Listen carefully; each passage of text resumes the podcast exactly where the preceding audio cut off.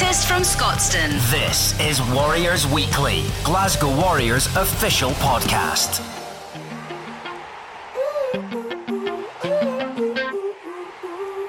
Hello and welcome back to Warriors Weekly.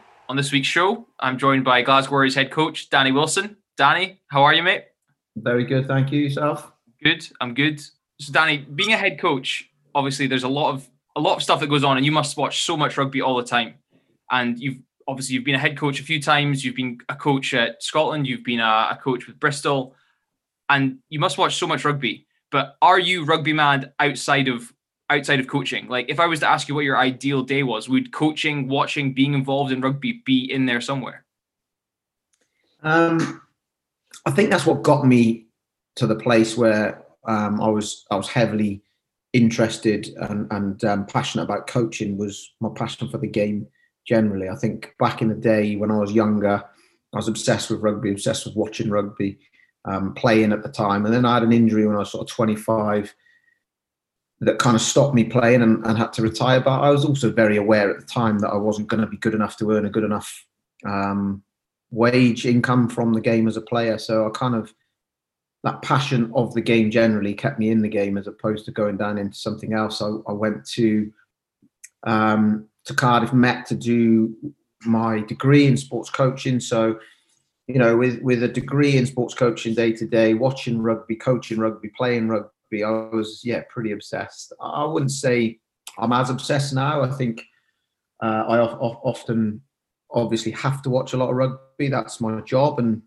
I still enjoy that side of things. But I have a young family, and I've learned that the balance is really important in this game, and to try and make sure that you have time away from rugby so that you're fresh when you come back to rugby. But this year is a unique year, as we know, and I don't think I've really had that balance or that time away because it's been completely relentless because of other things. But um, I certainly think that on a, in a normal year, trying to find that balance is really important. Yeah. And, do you have a, a, welcome to being a head coach moment, whether that's at Glasgow, at Cardiff, or, or even when you were doing a bit with uh, Wales under twenties? Is there a moment that you're like, "Wow, this is this is what a head coach is"? Probably before that, I so um, I came through and, coached a lot through the academy system in Wales. Um, kind of development work before that. So my first real jump into head coaching was I took a big, big gamble when I was coaching Cardiff Blues Academy years and years ago and Welsh Rugby Union as a sort of age group skills coach. I took the jump into Championship Rugby and I went to London Welsh. Uh, London Welsh had a forwards coach role originally, which I uh, applied for and went through an interview and all the rest of it, got the job. And not long afterwards, I was appointed head coach there. So I dropped into um, a bit like a bit like um, other experiences. I dropped into a situation that changed very very quickly, and the club went into administration. So I was in the middle of a, a period where the administrator ran the club. Um, a new cons- sort of consortium was being put together to try and buy the club and to try and take over the funding of the club. So it was a huge adversity that we were going through. Boys weren't getting paid, all sorts of stuff. But off the back of that adversity, we we achieved more than in that year, or in sorry, in the following year than the club had previously. We got to a championship semi-final, losing to Bristol, but we beat Exeter twice that year, and the, that was the year Exeter got promoted. So it was strange because the the the um the tough period and, and the adversity that we went through brought us all pretty close and pretty tight, and and we came out the other end of it eventually being successful. Um, and I, have probably had a few of those experiences as a head coach. And, and let's be honest, we're going through one at, at the moment with with um, with the effect of COVID to Scottish rugby and the, and, that, and how the picture has changed dramatically at Glasgow from from what I kind of was walking into to what it currently is. But like those other ones, I, I draw on the experience of going through adversity and coming out far far stronger. And I think that is you know where we will be with Glasgow, and that's why I'm confident. There's a little bit of pain now, and, and you know we're all having to deal with that, especially in Scottish rugby. But I'm pretty confident we'll come out the other end, be tighter through the adversity. We'll have the right people at the club that want to be at the club and are passionate about the club, and, and we'll be successful in the future. Yeah, and, and you talk about London Welsh there as being a head coach, and obviously you were head coach at Cardiff Blues, winning the European Challenge Cup with them. You led the Wales under 20s uh, in 2012 to their first World Cup semi final. And then the next year, their first ever final. And then obviously now you're here at Glasgow. what is the difference between coaching all those different levels, whether that's the championship with London Welsh, whether that's your under 20s, where obviously you're with guys with a bit of a shorter period of time, and then at the pro level with Cardiff and Glasgow? What is the kind of the differences as a head coach in those kind of different roles? Well, really, I suppose um, Wales the 20s, in, in the same way as, as Scotland uh, as a national coach, you, you're, you're basically, um, they talk about coaching in, in periods or in waves. So, as an international coach, whether it's under 20s or it's a senior team, you get waves of massive intensity, loads. Um, you know, Six Nations as an example, loads of time together in camp, in hotels, more time than you day nine to five, you know, or, or 24 hours a day, more time than you do when you're in in the club world, in terms of that small intense window. But then it's gone, and there's nothing and you don't have any contact with those players for a long period of time, then you come back together for a, another wave of intensity. So international coaching is about trying to get a group to gel as quickly as possible, trying to get everybody on the same page, playing in the same way. Whereas club rugby, you've got a little bit more time to build something, and that's that's um, you can go and recruit the players that you think you need longer term. Versus internationally, you work with players that obviously are available to you uh, although you're selecting, you're not recruiting. So it's what what players are, are there. So with the 20s, as an example, over that two year period, we actually thought we had a stronger team year one with the 20s, and we made a we beat the first ever team to beat New Zealand under 20s. Um, to that point, they'd never lost a game in the 20s competition over many years, which is a phenomenal record. And we beat them in the pouring rain uh, in South Africa in a, in a World Cup uh, to make our first um, out the group into the semi final. Now we finished top of the group. New Zealand finished uh, best runner up in the group. So guess what? We played New Zealand in the semi final. So chances of beating them twice was, were, were probably pretty slim, and we lost in the semi final and beat um, uh, Argentina in, in, the third, fourth playoff. The following year, when we thought we didn't think this group was as strong, and, and you're probably only going to have two or three years in that job, and then you're going to move on. And so in that second year, we went to World Cup in France, probably thought that the group maybe individually wasn't as strong. But what became apparent was the group gelled and became a tight, tight team, and therefore became a better team that, w- that, that was more than the sum of its parts, if you like. And we went on to a World Cup final, beating South Africa in the semi final. Um, unfortunately, we, we, lost to England narrowly in the final. But so you kind of saw the two years, you know, one one group of players move on because of the age group. The next players come in, and you've got to get those groups to gel very, very quickly. Whereas club is very different. Let's take Glasgow Warriors. I've come into Glasgow and I've inherited a squad and I've inherited a team. Made a couple of signings at the end of last year, but slowly but surely you come into to one recognise the group you got, the the passion of the supporters and the way that everybody wants the team to play. Do you have the right individuals to do that? What areas do you need to bolster? And then you slowly piece together a recruitment strategy for the future. But uh, uh, that, that's retention and recruitment, sorry. Um, but also, you know, within that, you've got the restrictions of your budget and so on. So it's a very, very different challenge. And then you slowly try and piece things together. And normally, um, you have a period of time where you build something and then you're very, very accountable by what you build. Um, obviously, this year has been very different to that. Um, we've we, have we have got some brilliant rugby players at Glasgow there's no doubt about that. And if you think about our internationals with Scotland, we've got really around that 12, some anywhere from 10 to, to 14 players, but 12 at the moment with the national squad. Now those players have only been available for five games this season, so that that that's a very unique year. That never happens, um, but it's happened this year. So that, on top of other things and other issues, we haven't had that that time together to gel and to come a much tighter, closer unit as a team. Lots of well, we did have the boys available to us over Christmas period. As you know, we had two games called off because of COVID. So um, I'm really looking forward to building a long period of time with those players. Whilst what we're doing now is unearthing what talent we have underneath, and we have some real talent there. There's no doubt about that. Some younger players, and we have some quality players um, that don't maybe haven't had too much rugby, but we've also got some players that probably maybe better fits elsewhere in the future, and that's part of the job that if we're not going to give them the rugby that they need for whatever reason, then they'll get that they need to get opportunities elsewhere for the for the better of their career. So all those decisions are being made, and they, all those decisions happen in your first year as a coach at a new club, and then you kind of quickly try and put your your squad together to be able to uh, obviously get get Glasgow back now to where they've previously been. Yeah, and you, you obviously you touched on Wales under 20 there and you mentioned earlier about the Cardiff Academy. Do you think that having that experience with kind of, I guess, almost talent identification benefits you then in this role when you're looking at kind of those some of these guys up and coming and when you're looking at things like recruitment?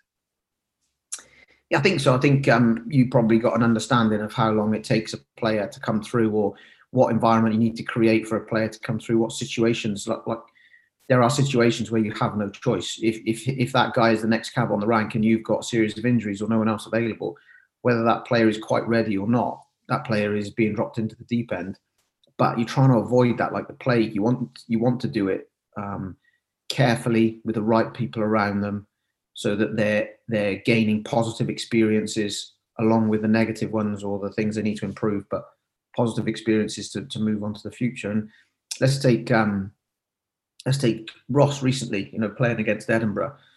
The original plan would have been Sammy Johnson outside Ross and, and Ali Price inside Ross, uh, with a reasonably good pack being selected with our internationals available to us.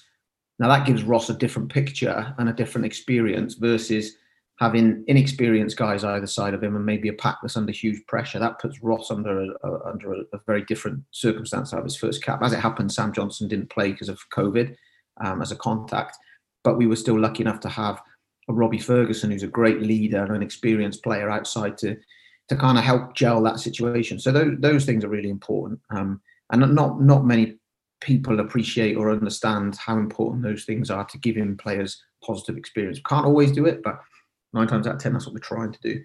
Um, I had the same probably when I was at the twenties. I was coaching the Scarlets at the same time. Was Scarlets forwards coach and the twenties head coach, and it was a joint role.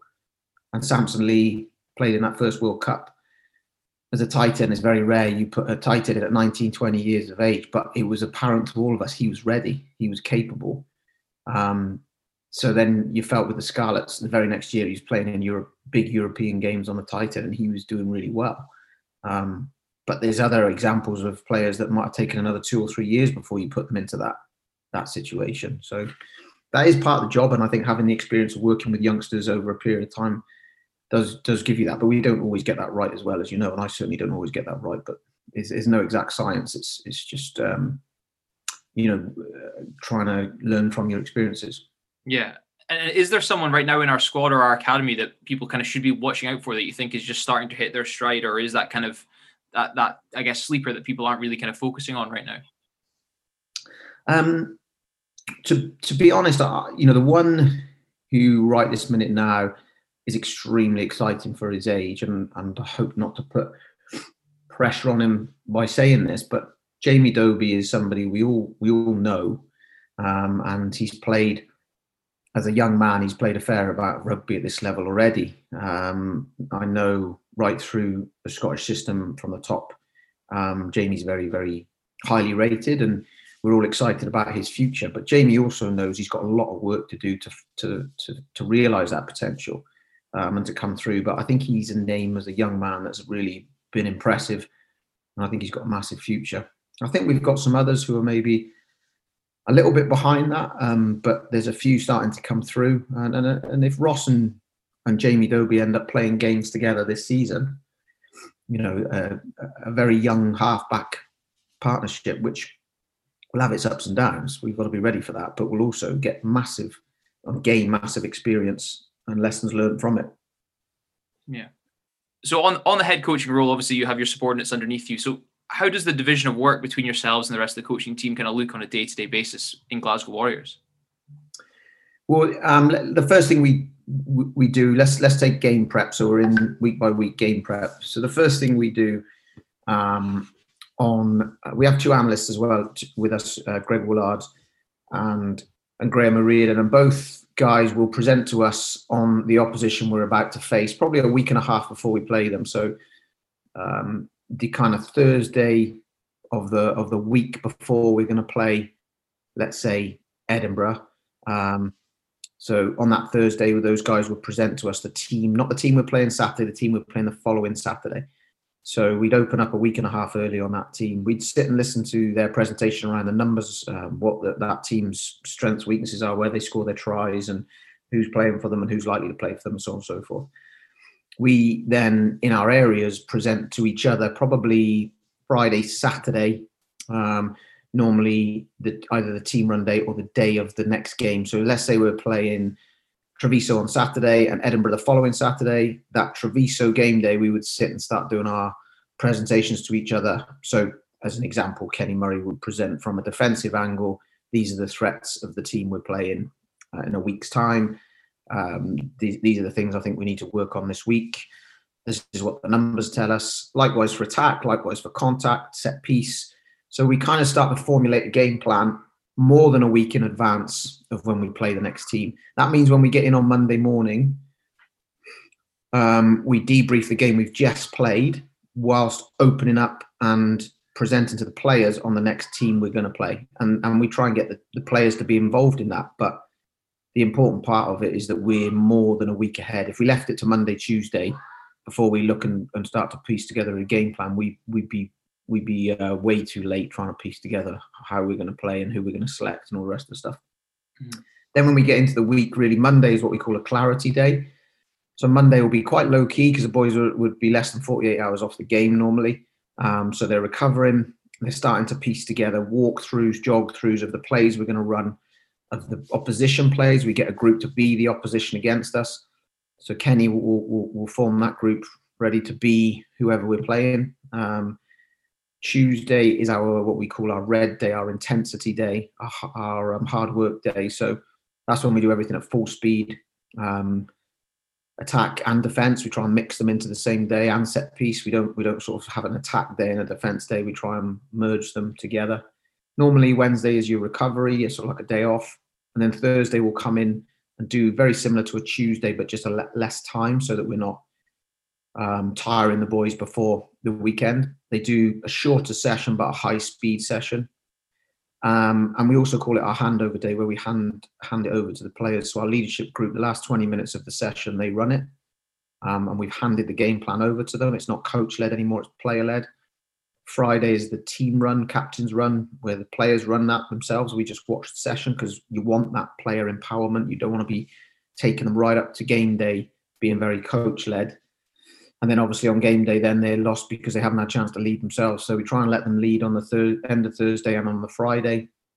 It's a light session on the Friday. Again, attack and defense, bit of everything, and then into the game. So the, the kind of workload is is divided equally training time and analysis so on because the game is like that and we can't we can't always predict exactly how chaotic the game is going to be so um, and we try and get like i said the players involved as much as as we can and and you mentioned there talking about how it's player led and kind of letting them build up to the game now in in the past few seasons eddie jones the england head coach has kind of talked about and done some coaching from the sidelines in the second half of games is I'm assuming then with with the way that we kind of do things at the club, it's not something that would kind of work with the way that we're we're doing things. Having you down on the touchline for the second half of a game, kind of coaching, and would that or wouldn't that work for uh, our kind of our way and your way of working?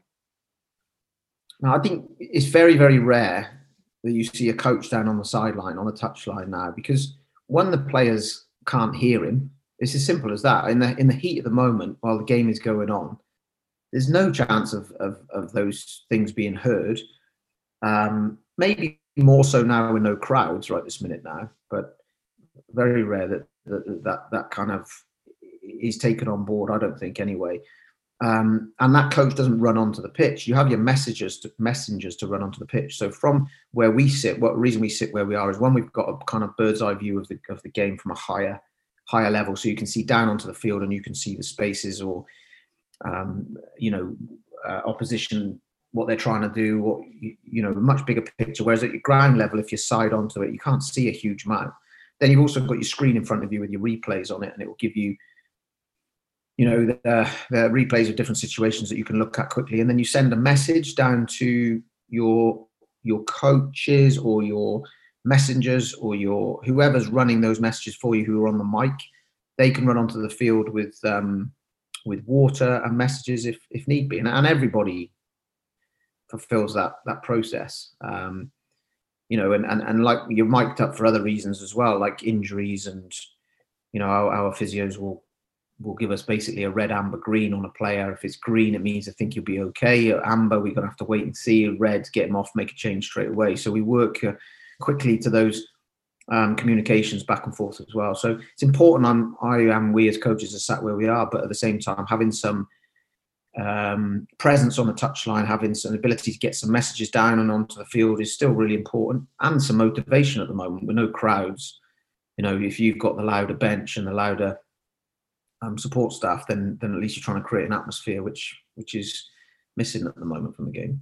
Yeah, and and you'd mentioned there um, about our our analysts, Greg and Graham. Now, obviously, there's been some changes in the back room. I, I believe we've got a new head of S and C coming in, and and we've had one or two specialist coaches in over the last few weeks. Are you able to kind of give us just a little insight into kind of who's who's been where and who's coming in? Yeah, so basically, Brad Mayer, who's been at the club for a couple of years, has moved on to an opportunity in Australia, which was probably always on the cards with his relationship with with um, with Dave and so on. So he's uh, gone to a to an opportunity in Australia. We then did a, a process, an interview process for a head strength and conditioning coach. Um, we're very lucky because we've got some very good strength and conditioning staff in the in the system at the moment. Um, people like Johnny Harris Wright, who's who's an exceptional strength and conditioning coach. So we're lucky that we've we've got those guys, and those guys have hold the, held the fort really well for the last sort of month or so since Brad has left. But we went through an interview process to to to, to unearth who may be available and what we could bring in to add to that. Um, and we brought in uh, Cillian Reardon, who is um, currently at Leinster. He's uh, high up in the Leinster S&C department and he's coming to us to uh, run our department from a strength and conditioning point of view, um, and also, you know, bring his knowledge and experience from what he's learned from Leinster. So, from my end, it's a brilliant appointment. It'll add to the great guys we've already got, um, and I'm thrilled and looking forward to him arriving. You know, secondary to that as well, we, we've we've also used this period. Um, obviously, there's no other rugby really being played at the moment. No Super Six rugby, no um, real sort of academy rugby. Academy are in with us at the moment. So, so Shade, Shade Munro has been doing a lot of work with us. Gary Strain has been doing a little bit of work with, around the scrum scrum with us as well.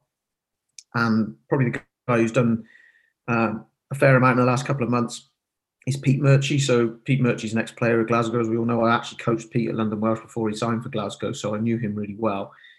Pete um, is a very talented coach. Uh, obviously Super Six coach at the moment with no Super Six rugby.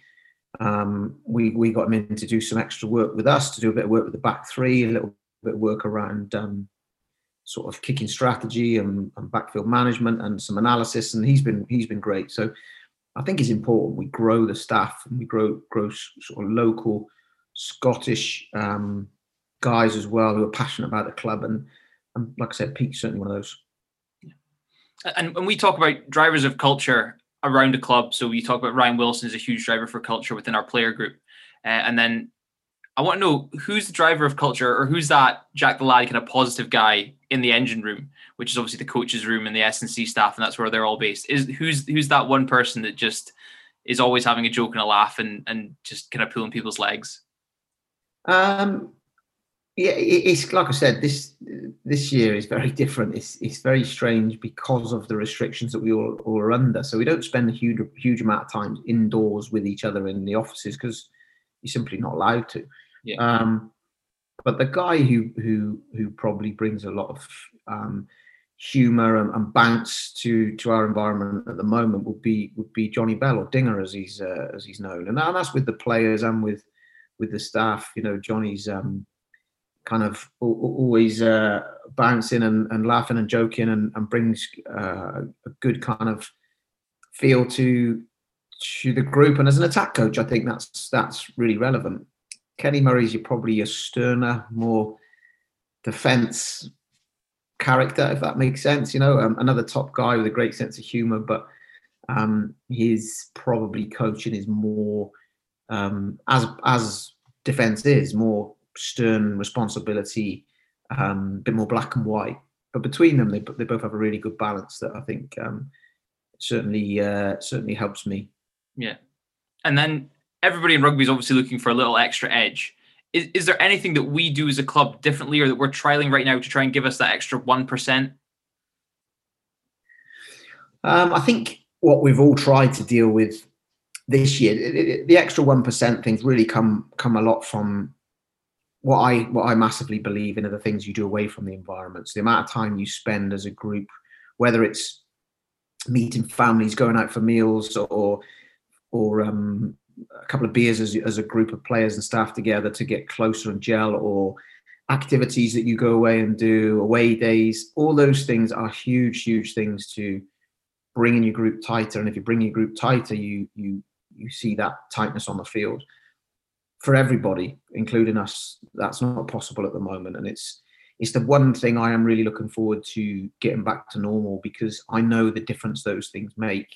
Um, and and we're currently missing those things a little bit. You know, um, we can't do a huge amount because everything's very very restricted or closed or so it's really coming to work try and enjoy the time we have in work by doing as much as we can do. But when you're sat in a meeting room two meters apart with your masks on, and you're only allowed to be in there for 10, 15 minutes max, um, at the moment, you're not even allowed to do that. It's very difficult to get those things up and running. But that's the challenge. So it's important we enjoy training time together. It's important we do enjoy any sort of social time we do do have together. But like I said, at the moment, for the right reasons, it's it's very restricted and very different. And I'm looking forward to getting back to normal where those things are, are really important. You know, even even um, after games, mixing with supporters and and all the little bits and pieces that just make it feel like a, real tight club. Um, yeah, a kind of a challenge at the moment, but we all understand why. We all get on with it. But to answer your question, those are the things that will help us with the one percenters in the future. Yeah, and then and then looking forward, recruitment for next season. Can you give us an insight into where we are and what the objectives are? Well, we've we've announced um, you know a fair few at the moment. I think the retention bit was was obviously the probably one of the early targets was recognizing and identifying what we had and what we wanted to keep because that obviously then leads to identifying what you need to replace or what we need to change. Um, so my first six months in the job have been about trying to learn as much about the players I've inherited as I possibly can. Um, now, for the guys who played, that's great, but for the guys who haven't, it's a nightmare because you're trying to make decisions about people's futures when you haven't really seen them play.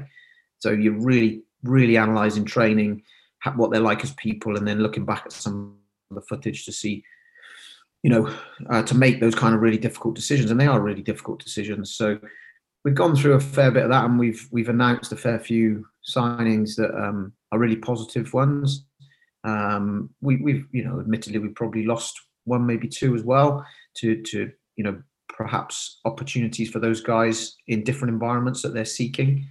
So then that leads to identifying what you need to replace and build for the future. And again, there's some real good work that has gone on.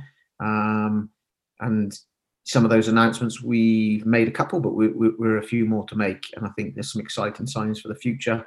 Um, and we, we're, we're trying to grow that that kind of depth that we need. I don't think we'll ever have the amount. I hope to God we don't have the amount of international clashes we've had this year.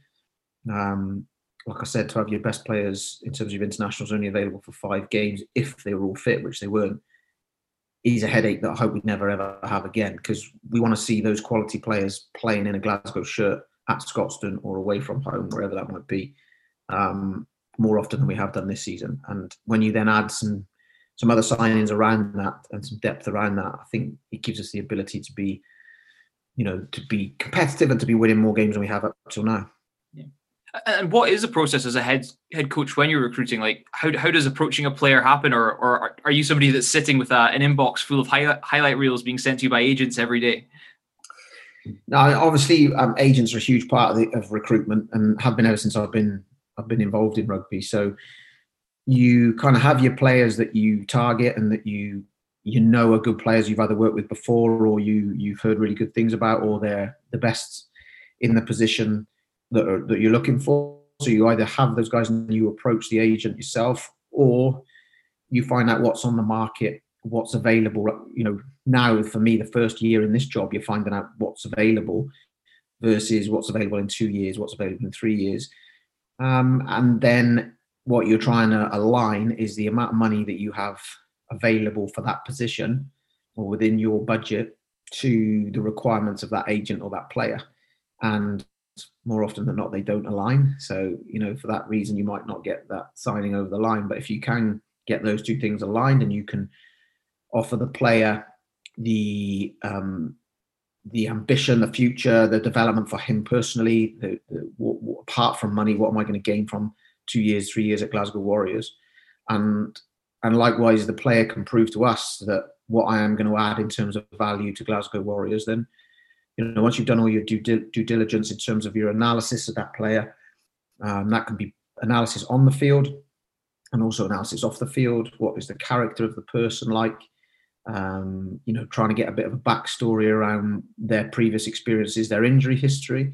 That's a huge one as well, especially concussion at the moment. If I'm brutally honest, concussion is a major issue in the game generally. So you do you do need to know players' concussion history, and uh, for obvious reasons, because there's long, long layoffs of players. Have had a lot of concussion issue concussion issues, and obviously the health and safety of that player when he arrives. So you know you can't you're combining all those different things to be able to make a decision about making the offer and then uh, going from there. And um, you know you miss out on a few and you and you get a few and that's part of the process. Yeah. And and you kind of mentioned there there's the, the i guess the additional benefits just apart from just the salary for players what is the unique selling point that you pitch to players when you're talking to them about joining glasgow warriors? Um, well i think you kind of you kind of pitch a number of different things depending on who the player the position and, and what you know about the player and his ambitions and what he's trying to achieve. But the kind of the kind of um, foundation things that are in place first of all it's a club that most you know when we get back to normal that most um, players who've come and played at Glasgow against Glasgow, as I have as a coach, understand and know that it's a great place to play rugby in terms of the crowd and the passion of the crowd and the the packed house and the noise that you get in front of a, a Scotstoun crowd that is a Glasgow Warriors crowd that is that is passionate about their team. So that that's a given, and I think that's something that you know is is, is an advantage that we're missing at the moment. You know, having that crowd there for those home games, which is huge. Um, I think also the style of rugby that we want to play. Now, you know, I've I've been very honest about we still want to play fast and we're still trying to play fast. Um, even in the, the, the recent derbies, you can see we're holding the ball from deeper and playing, and we will build those phases and try and pressure people by holding the ball. Um, but at the same time, we need to have that balance of being able to play territory when we need to, to be able to kick to get the ball back for a better set of attack, to get counter attack ball. You know, to get counter attack ball, ultimately you've got to kick and then put pressure on the opposition to kick poorly back to you so you can come alive off counter attack, which is the best type of ball to play off um, because defenses are so well structured nowadays. So, you know, we talk a lot about the way we want to play um, with the ball. We also talk about what we want to develop defensively and how we want to improve that side of our game as well when we're when we're talking to players to come in. Um, and and then and then kind of talk about the vision and and the future and what we're trying to aim to do. So there's a whole host of different things. Also, we speak to the player about their strengths and weaknesses and what they want to develop in their game and how we can help develop those things. Um, and who our expert coaches are in those areas and, and, what we will do for the player to try and um, help push their game through. So, like I said, there's a there's a whole host of things that, on top of the obvious, which is the financial um, requirements of some players. And, and then finally on recruitment, can you tease anything on this right now? Do we get any exclusives? Um, I think we've got an exciting back row signing that that we'll, we'll hopefully be able to announce pretty soon. Um, I'm hoping, which which is yeah, something that I think we need to add to the squad. And there's a couple of other bits. That's probably all I'm willing to give right this minute now, um, until until we can uh, be a little bit more official. Okay, perfect. And then finally, Danny, obviously you were Scotland's forwards coach. This weekend is the first round of the Six Nations Calcutta Cup with Scotland away to England. You were part of the coaching team that retained the cup down there back in 2019. Any predictions for the weekend? Um, well, first of all, that was one of the maddest experiences I've had in rugby. You know, you, you went in at half time in that game at Twickenham and you felt a little bit embarrassed that we'd had so many points put on us in that first half to come out and play the way we did in the second half and to to get back to a lead. And then really we should have won the game but to draw the game and retain um, the, the Calcutta Cup was brilliant. And to have that silverware that you've looked you know you've seen on the TV from a, a young man following the game in the changing rooms in your hands and having photos taken and stuff like that that was, was brilliant an experience that I'll never forget. Um, so yeah, I think that going by that game, the following game, the year after, obviously was played in horrendous conditions. And nowhere near the same game of rugby. In fact, really no rugby played. If the conditions allow and the conditions are better this year, I hope to see a game like the first game um, that I was involved in, not the second, um, and therefore an exciting game of rugby with two sides that I think will have a go. I think both sides have got a couple of boys missing from maybe if you'd name their full hit teams. So I think it's really exciting for um, for the game generally to have the Six Nations go ahead and that game go ahead. And I'm sure from um, all our boys who are representing Scotland on the weekend at Twickenham, you know that they'll be bouncing for that game, and uh, let's hope they go well. Yeah, and back in 2019, obviously, you could go out and have a drink afterwards. Was a night out wild? Do you know what I got to say? That was another part of it. it was a good night out. There's no doubt about that. Um, coaches, players together, and then as they do, split their separate ways, and coaches go off to one place and, and players to another. And it was a it was a real enjoyable experience. It was the last game of the Six Nations, so you didn't have to worry about what was coming the following week. So you could get out and enjoy yourself, let your hair down a little bit, which um, another part of the game that's currently missing. Yeah, right. Danny, thank you very much for joining us in Warriors Weekly. We'll catch you soon. Thank you. No worries. Thanks.